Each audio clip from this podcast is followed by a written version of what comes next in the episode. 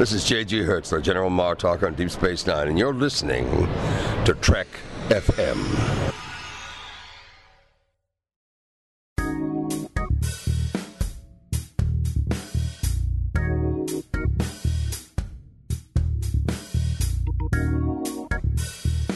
Hello, and welcome to Season 7, Episode 5 of Commentary Trek Stars, a show which deals with the work of Star Trek creators outside of Star Trek. I'm Mike, I'm John. and today is part 5 in our series on Simon Pegg, looking at his uh, writing efforts for the big screen. And today we're going to take a look at his fourth movie, Paul. So, this movie came out in 2011 and so I guess that would be like three years after, almost exactly three years Yeah. after Run Fat Boy Run. Uh, Simon Pegg co-wrote it with Nick Frost, his uh, his old pal from the Cornetto trilogy, uh, but not his old writing pal from the Cornetto trilogy. So that's kind of a twist on things. Yep. Um, it's produced by like the same producer, Nira Park, and everything. Uh, You know, like a lot of the the people behind the scenes, like in terms of the company and everything like that, were very much the same um, British company that uh, produced the Cornetto trilogy. However, um, the director of the movie was Greg Mottola, who is probably best known as the director of Superbad. Yeah. But he is also known, um, probably should be more known, uh, as a, a director on Arrested Development, the television show from the early aughts and oh, I guess the the brilliant television show from the early aughts. Yeah. One of the funniest shows you'll ever watch. It's it's it's pretty great, you know. And because he was involved, he brought in a lot of people from sort of that world. You know, um, Seth Rogen is is the uh, third star along with Simon Pegg and Nick Frost, but then you've also got a couple of Arrested Development alum alumni alumna, uh, Jason Alums. Bateman alums. Yes, Yeah. there you go. I never know what which gender because it's like gender specific. And Uh, well, plural. alumni is uh, female, alumnus is male, alumni is uh, is plural male, alumna is singular female. I took five years of Latin, so Okay. But um, people usually shorten it to alums when they're talking about something that's uh, that's of mixed uh, company. and because no one knows what they're actually supposed to say. I know. and it's my mission in life to go around and explain this esoteric Latin rule to everyone. Excellent. Al- al- alumna is your aspect ratios. Is your two three nine. yes, it is. Yes, it is. Yeah. Um, so because of that, yeah, there were a number of people like Jason Bateman, Jeffrey Tambor, and and, and those people. Kristen Wiig is in it, and Bill Hader, and those guys. Yeah. So, so it's kind of a, a, a collision of worlds. You know, it's East meets West, or West meets f- further west. I don't know what it would be. You know. Yeah. So yeah, uh, you want to kind of give a plot synopsis of this? Uh, two nerds meet an alien, and along the way, zaniness ensues as they're chased by government agents.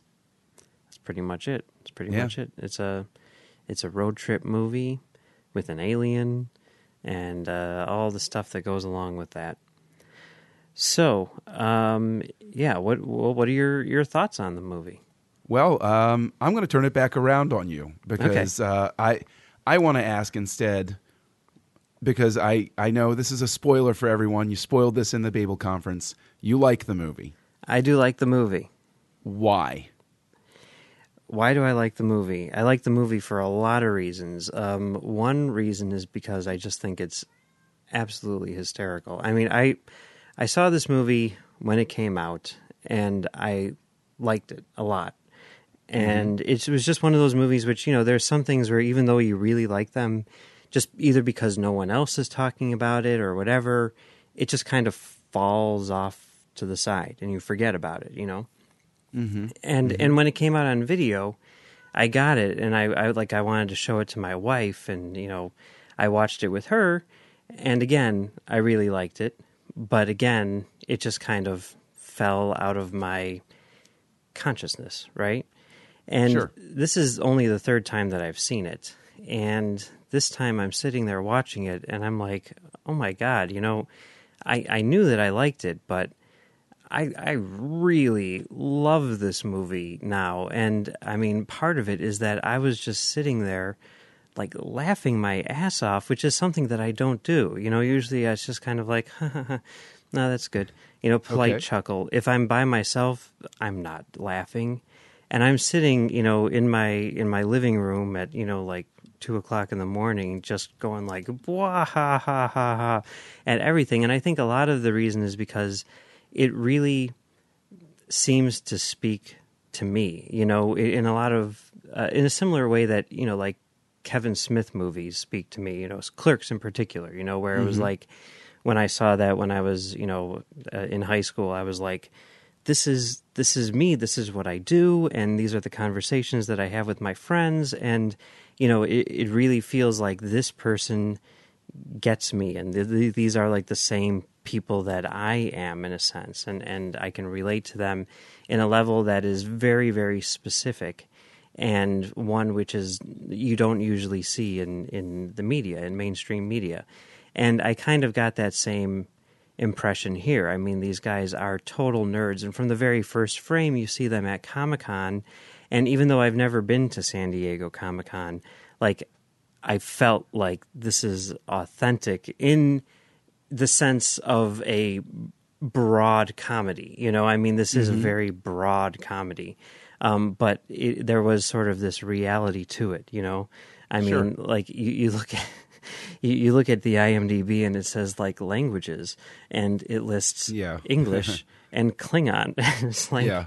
you know, like that type of thing where like they're talking in Klingon to each other. Like that specifically is something where like my wife is constantly saying like we need to learn Klingon so that we can have conversations about people while we're uh, right in front of them and they won't know what we're saying. You know, Okay. and, and it's like Yeah. they, these guys actually did that, you know, and and I mean all that stuff, uh, you know, I, I thought was really cool, and you know, I think that in addition to being extremely funny, uh, it's it also has uh, it, it's it's a really strong satire of America from you know this outside you know British perspective, and that just amused me to no end as well. So yeah, I, I I love this movie more than most people. I mean, I think that it's better than anything else that that Simon Pegg has done, and I know people think that I'm crazy for saying that, but that's okay. You know, I see. The thing is, I don't think you're crazy for saying that, uh, because I I track with you. I follow everything that you're saying. However, my reaction is decidedly different. okay, fair Um, enough. I love the opening. I agree with you. The opening and the ending, the the the framing of it with Comic Con is great. Jeffrey Tambor's appearance is fan. I mean, that guy is like he just has to walk on screen, and I start giggling because I think he's fantastic. Yeah. uh, I've loved him since The Ropers, and uh, look, go ahead and look that one up, kids. Yeah, it was a very short-lived spin-off show. Oh, Yeah. Do you remember Three's Company? Yeah. Oh. Yeah, there was a spin-off, The Ropers Okay. Okay. and yeah, he yeah. was he was the uh, the real estate agent that was constantly trying to get them out uh, Okay. because he hated them. I remember hearing about this. I've never actually seen it. I have no idea if they've ever even put it out on disc or streaming or whatever. But anyway, I remember watching it. Uh, so I love Tambor. Uh, I was overall disappointed with the movie um, because I I felt that there it lacked focus. I felt that if it had uh, dropped some of its more extraneous jokes and even, and I know how this will sound, but it's not meant to be the curmudgeonly uh, sort of guy, but there's a way to use cursing that will make me laugh, and there's a way where I will feel that it's sort of lazy. And I felt that the F bomb was used in the movie it, leaning toward the lazy, um, where I, I felt that they they used it when it didn't add anything, any punch to the dialogue. Um, I don't know whether that's Rogen, you know, improving in the studio or something like that. Um, so it's like I feel kind of like a jerk. Like when I hear somebody talk about how much they love something, and then I'm coming at it from this angle of like I. I got to be honest, I didn't really find it that funny. Like again, I found the Comic Con stuff funny. Like they go in and you know they see like a hundred slave Leias. Like yeah. that got a laugh out of me when they're walking along, and Tambor's the jerk author. That got a laugh out of me. Um, and even at the you know at, at, the end when they're throwing around you know uh, uh, Star Wars references and stuff like that, uh, you know that got me.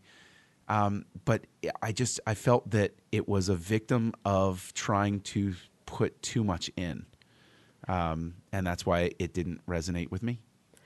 I mean, I could see that. You know, I mean, I think I've talked about this here. I know that I've talked about this, but one one of the things which I sort of always look for when I'm watching a movie for whatever reason, I don't know why, is um, point of view, like perspective, mm-hmm. and who's the main character. Sure. You know, and it's one of those things where, like, I, I always do it, and usually you can tell. And I think part of it is just kind of like this perverse sort of like giving credit where credit's due thing. Like, how come Bruce Willis's name is first on that poster when clearly he right. is not the star of this mm-hmm. movie? He it's a supporting or like it, when you look at the Oscars and it's like that's a lead role. That's not a lead role. That's ridiculous, you know. Right. And um, with this movie, I had a really hard time trying to figure out who the main character was, you know, and right. and maybe part of that has to do with what you're talking about, where how it it kind of lacks focus and that sort of thing. You know, I I can see that. You know, it it yeah. doesn't have it doesn't have a standard perspective. now, uh, uh, but I mean, the thing is, I, again, I want to make sure that I, like it's clear. I'm not just like ragging on it because there were moments that were funny, like when he's uh, at the cafe and uh, he laughs because the two guys walk in laughing. We've all had situations like that where like somebody's laughing, we're like, oh yeah, everybody's having a good time, and you get that cold stare, and you're like, except me, and I apologize for intruding on your good time. Yeah, you know, we've all been there. So yeah. like, there are moments like that that genuinely, you know, hit, hit the funny nerve. I just, I really didn't like the way they they did uh, they did the actual alien, Paul. Really? Like I, I just thought he was too crass. Like he was so crass that I had no sympathy for him.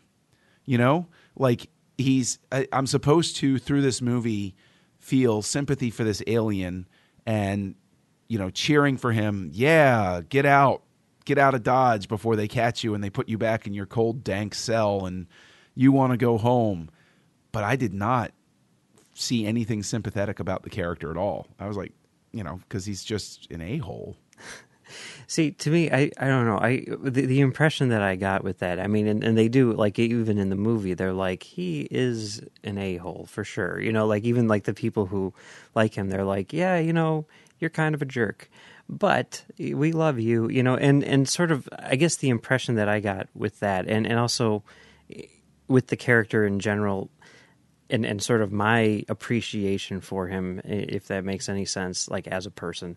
My feeling is that he his heart was in the right place. He was sort of like a genuine person. He just basically had no concept of how to deal with people in a polite manner. You know what I mean? Sure. And it's like one of those things where I mean, we all know people like this too. I think where it's like, oh yeah, you you, you become good friends with this person, and you know you know exactly where they're coming from, and you're on their wavelength, and you can almost kind of like ignore them being a jerk, but like when you go out in public with them you know they'll say something yeah. and you're just being like oh my god because you, you, you know how that sounds to the person who they're saying it to you yes, know what I mean? I I totally plug into you there. I I hear you.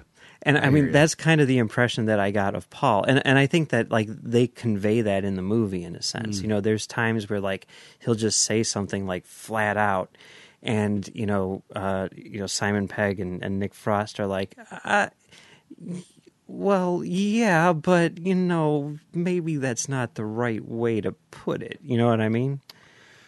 Yeah, I, I you know, uh, one of the things that I, I think though is that uh, you know the movie could have benefited, and maybe this ties into the the focus thing, is instead of having uh, Simon Pegg and Nick Frost and Seth Rogen, have Simon Pegg as the main character and then Nick Frost as the alien.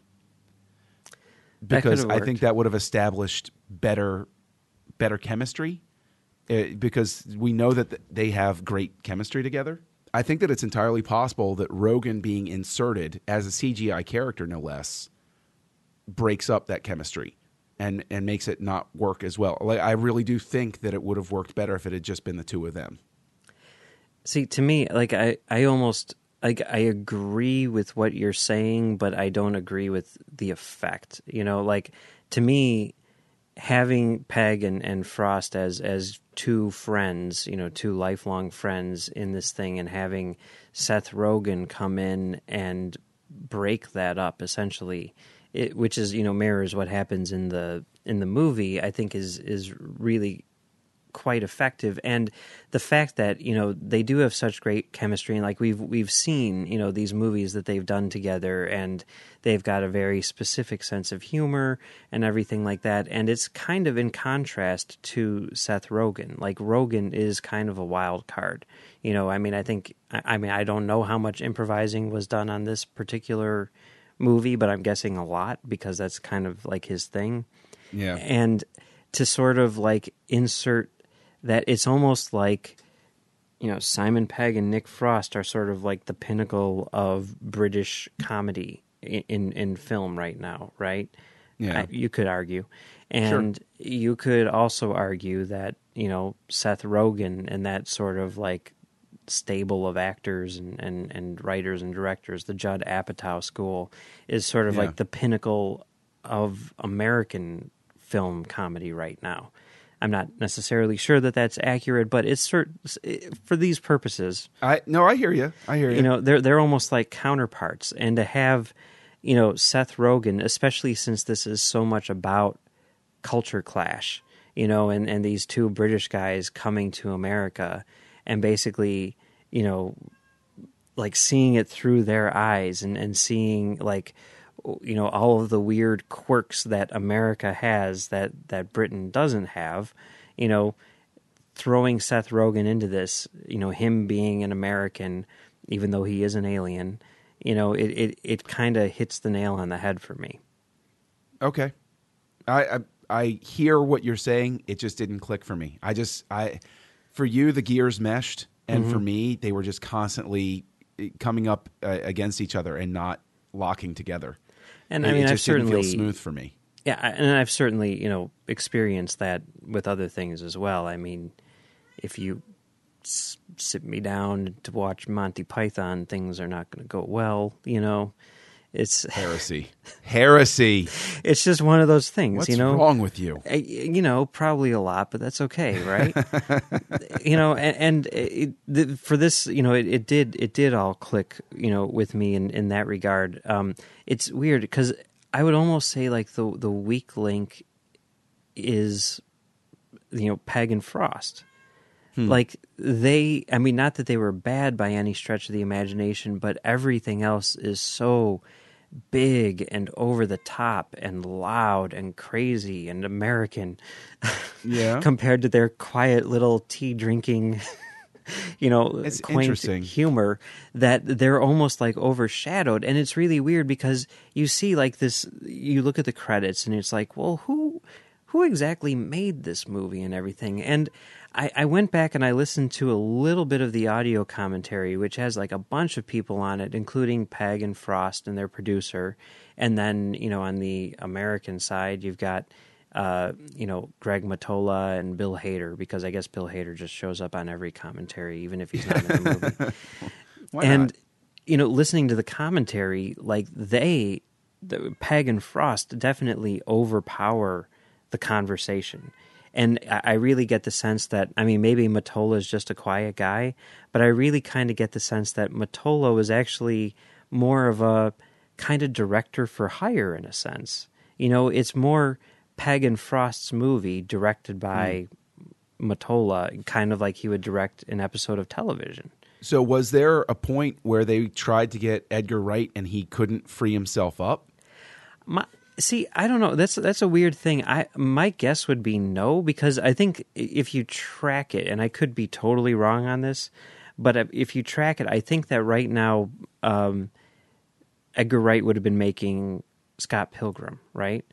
And Yeah. I, I feel like there might have been sort of like a separation there. And I know that like Edgar Wright made a big deal with Scott Pilgrim about how that was his first American movie and how he very specifically did not want any British actors in it or anything like that. He wanted to make, you know, his version of a, a Hollywood movie, an American movie, even though it was takes place in Canada.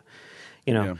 Um, so so that's why you have like Michael Cera and and you know all those people in it, and not Simon Pegg, you know, not Nick Frost, you know, and, and he he wrote it with uh, a different guy. Uh, oh, I forget the guy's name.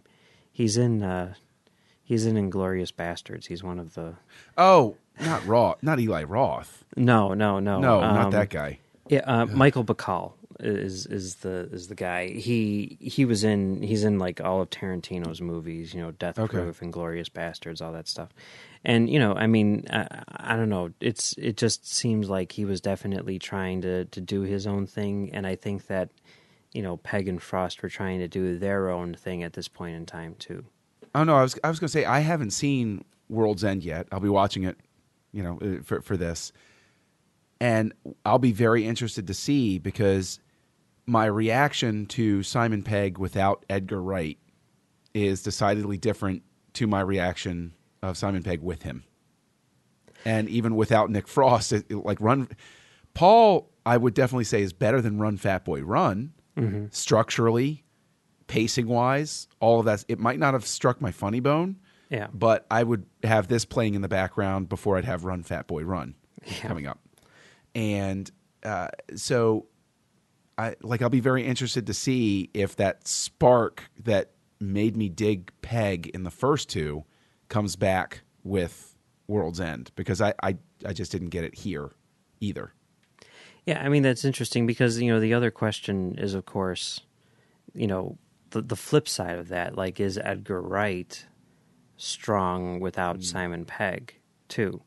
And you know the the evidence there is in Scott Pilgrim. You know, and I mean there are people who love Scott Pilgrim like nobody's business. I mean Marcello from the Talk Film Society. That's like his favorite movie. You know, like Yeah. ever. And but there are also people who think that that's you know kind of just this weaker side project that you know Edgar Wright did, and it's it's weird because you know now with the Cornetto trilogy being over with, the two have kind of gone their separate ways. Not to say that they won't make anything together again in the future, but certainly Right. it's not like you've got you know this epic trilogy, which is you know, and I don't know. I mean, I don't know. It's, it's I, I just I guess I don't really know. Yeah. Well, I you know I, again I'll, I'll just I'll be interested to see because you know uh, Pegg that spark comes back when he works with Abrams or on an Abrams project. I think like you uh, saying you like as an actor? yeah as Yeah. an actor he's got that energy back to him. So I wonder if it's just is there something similar about the way Abrams interacts with his actors to the way Edgar Wright does, and maybe what I'm picking up on is somebody who's not rea- who doesn't have the same chemistry with Schwimmer or uh, with, with Mottola. Yeah, I mean maybe maybe they don't know how to direct him. You know, they Yeah. don't know what what what leeway to give him or whatever, and it's it's always interesting. I, I always find this, and I mean this isn't really something that we've talked about yet, but it, it comes into play in particular with these two movies, Run Fat Boy Run and and uh, Paul, where it's a weird thing for a writer to star in a movie that he's not directing? Hmm. Because there's that sort of like thing where the director is the guy who's in charge. The director is the guy who's basically telling the actor like what he needs to do in order to get through this scene. And yet that's a person who's telling the guy who created the scene what he needs to do. So it's like what that's a weird relationship you know Yeah, uh, you know, is it too much? Uh, is it too much character by committee? Then if I'm tracking with what you're saying, like at the end of the day, is Pegg left in the awkward position of, well, that's not really what I meant when I Yeah. wrote it, but you're the director, so okay. Yeah, it's interesting. Like I, I heard uh, Tarantino talk about this in regards to From Dusk Till Dawn because he he wrote it and, and acted in it, but then Rodriguez directed it, Mm-hmm. and he said that you know he would be there on set, and he very much wanted it to be a Robert Rodriguez movie, and you know not you know just pull a George Lucas and sort of pull the strings from the background or whatever, and he said that he would see like Robert Rodriguez talking to say George Clooney and trying to figure out a scene and he'd be like eavesdropping, you know, listening to their conversation. And he said that he would find it very interesting and he'd go over there and say, you know, like, hey, I see you guys are struggling with this. I find it interesting. Do you want me to tell you what I was thinking of when I wrote this scene, or do you want to try to figure it out for yourself?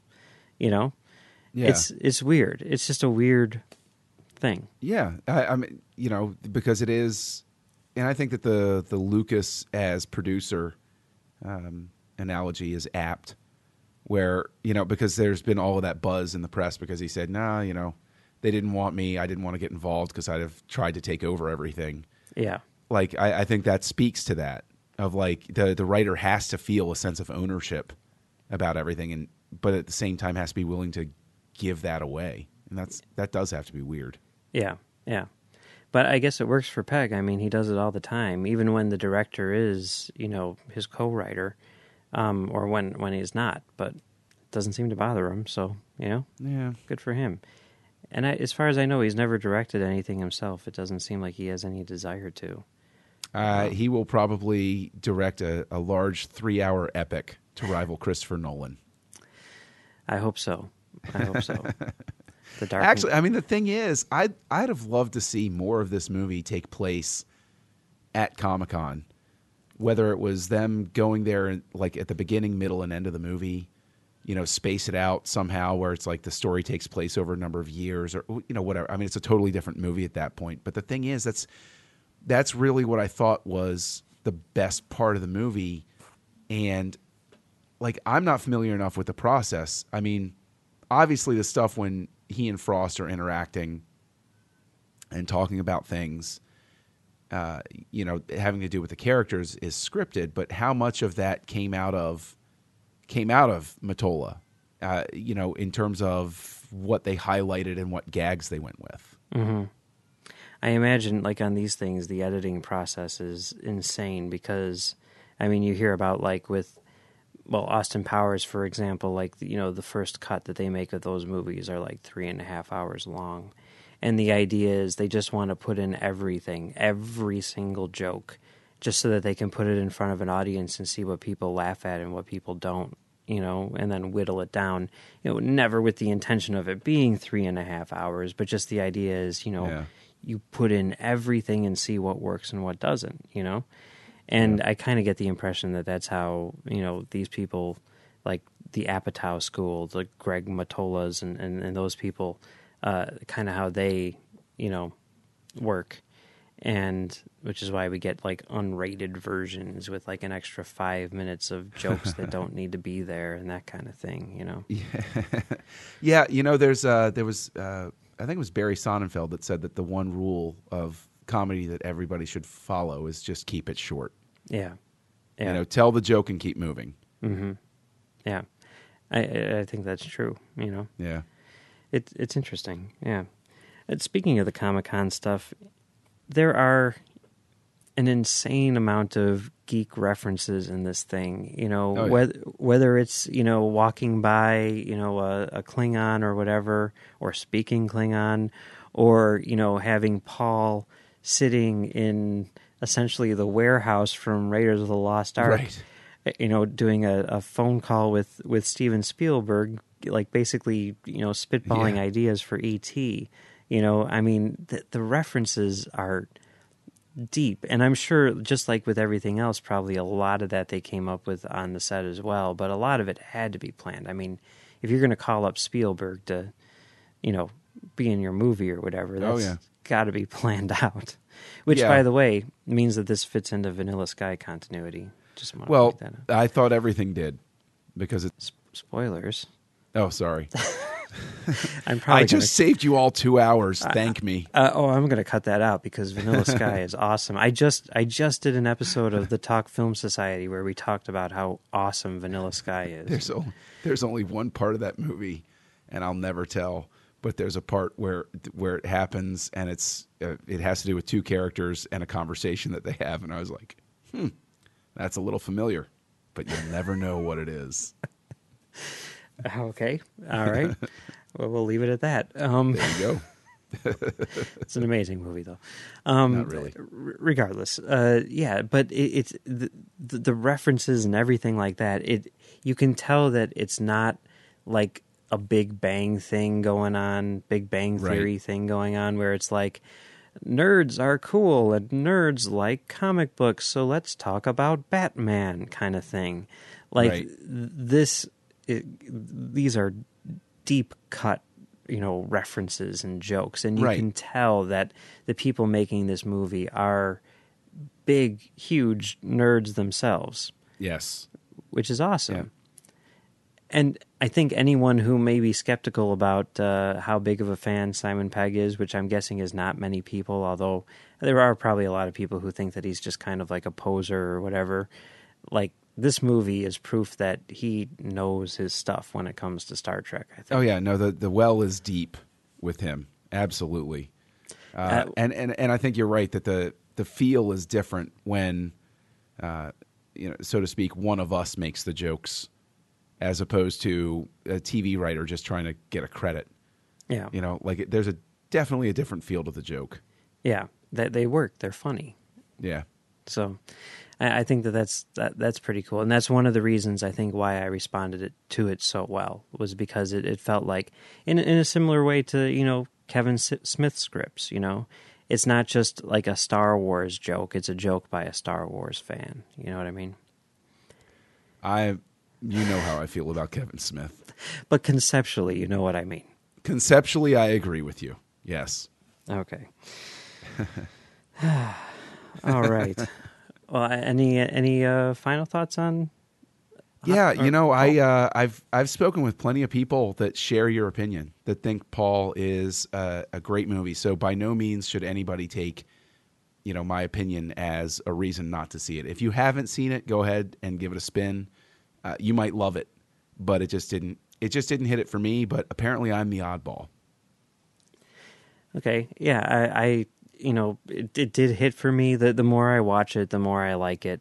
Um, I think that after seeing it again this time, I, I'm I'm going to sort of put it into my standard rotation, which is not a real thing, which exists unfortunately, because usually I'm just trying to watch whatever I have to watch for whatever I'm doing next. You know, You're trying to turn yourself into Mojo from the X Men. I don't even know what that means, but Now, see, come on.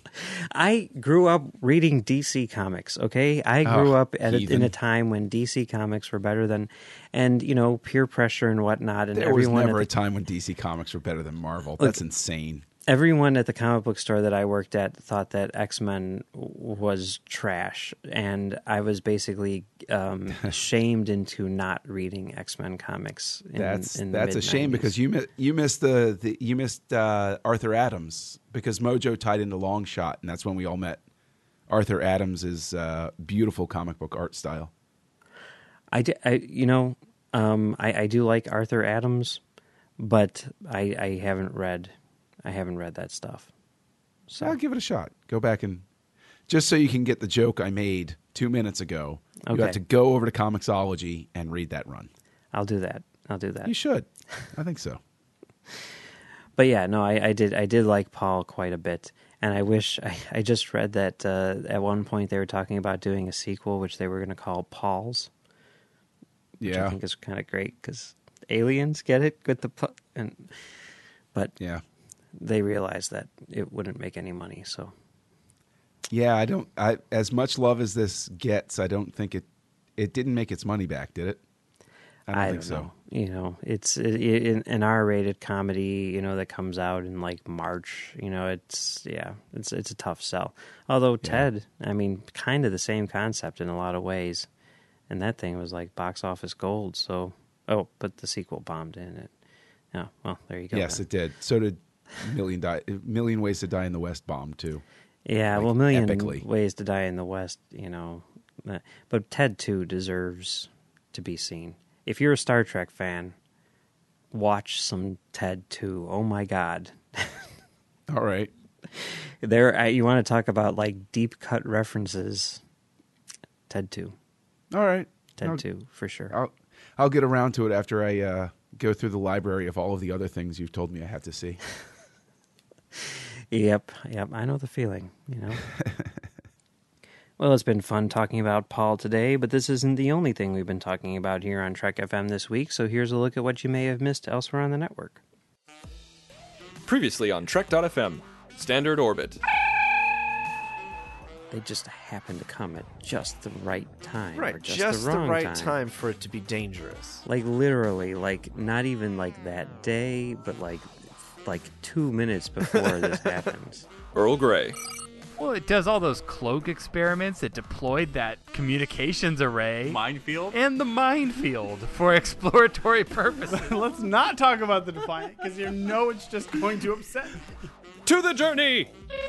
What about Tommy? Tommy is a drunk.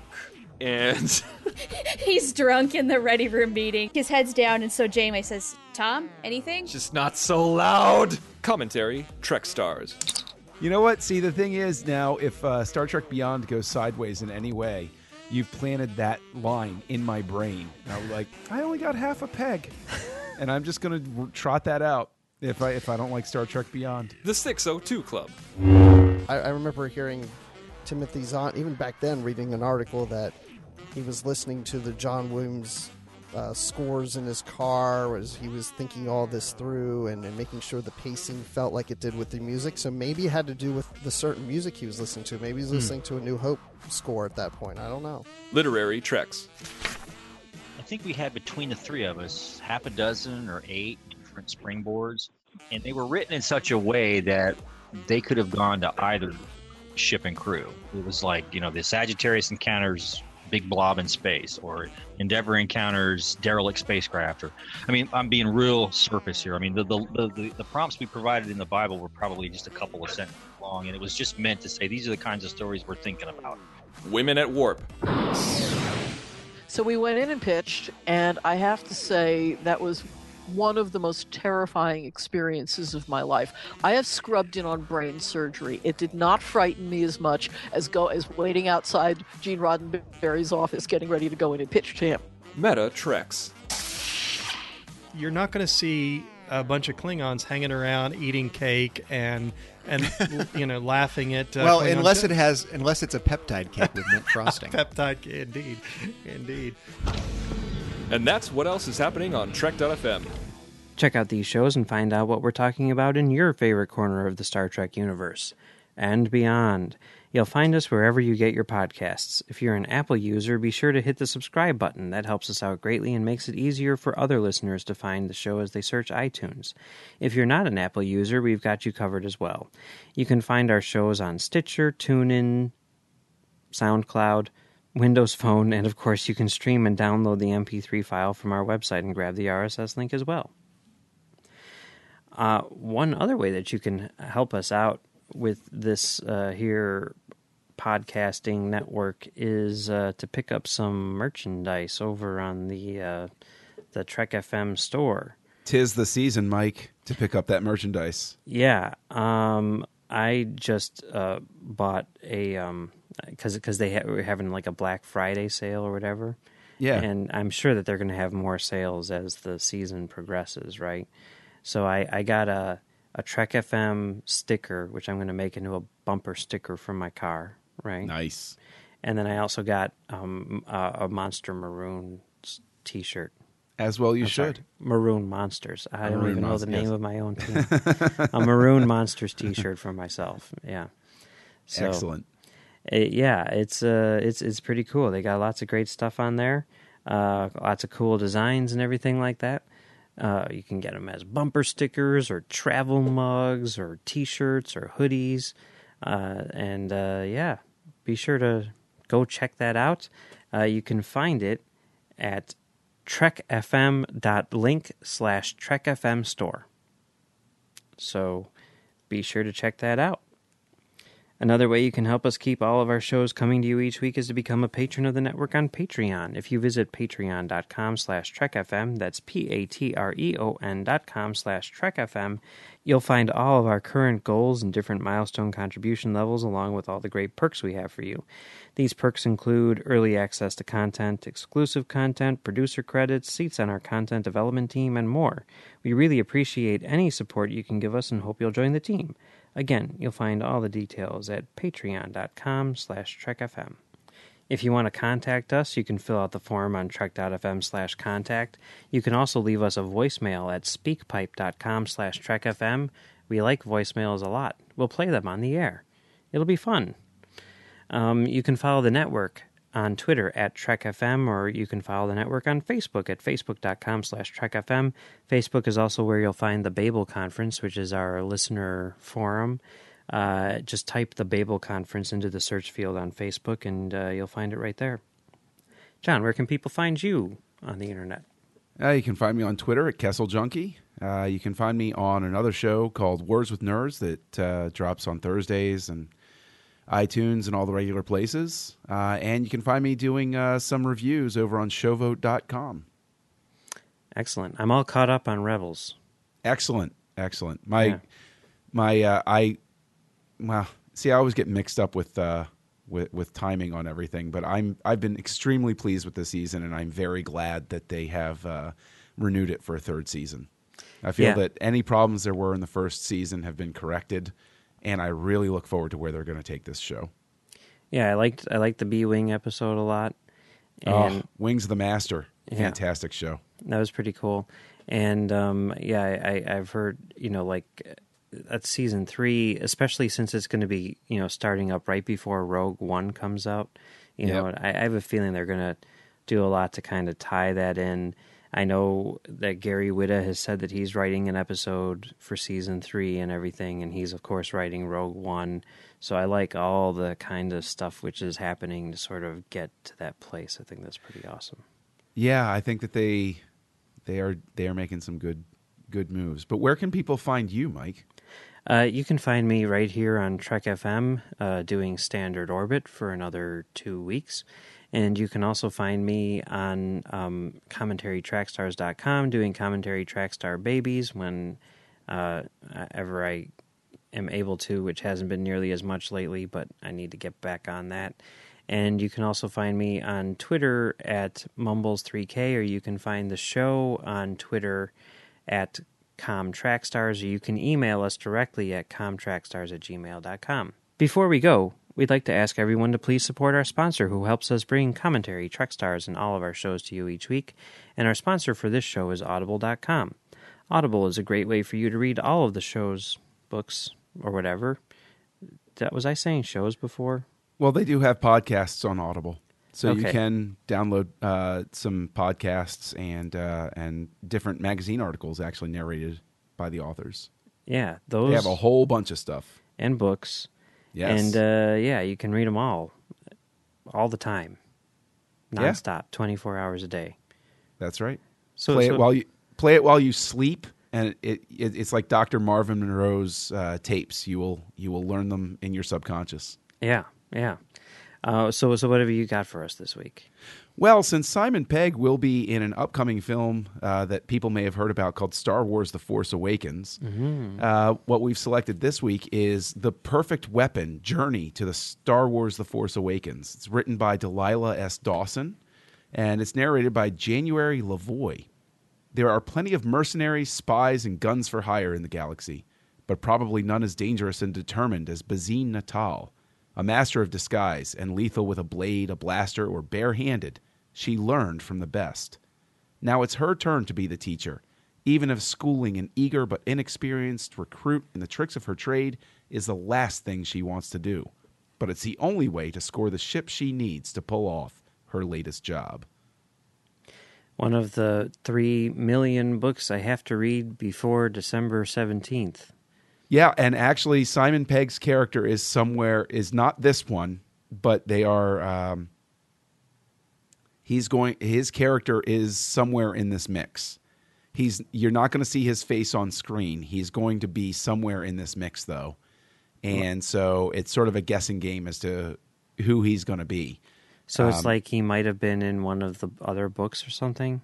he might be in one of the ones that, as the time we're recording this, has yet to be released. Wait, there's more that are coming out before the movie.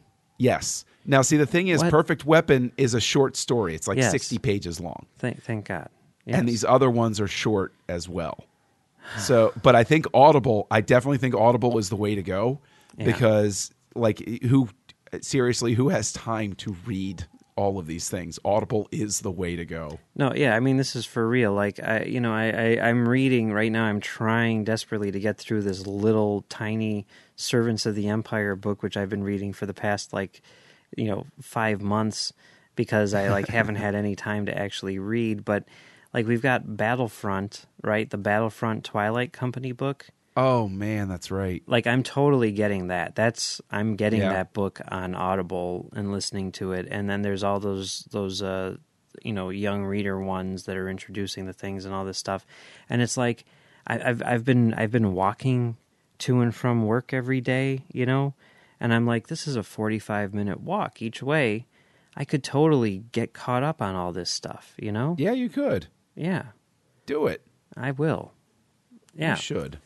As a Trek FM listener, you can get a free audiobook of your choice along with a 30-day trial to see just how great Audible is. Just go to audibletrial.com slash trekfm and sign up today. Again, that's audibletrial.com slash trekfm, and we thank Audible for supporting Commentary, Trek Stars, and the network. All right. Well, we are down to the last Simon Pegg screenplay. Only Yes. one to go. Only one to go, and I'm looking very forward to watching it. Because you haven't seen it yet, right? I have not seen it yet. All right. Well, then next week we will come back for the final Simon Pegg movie, The World's End.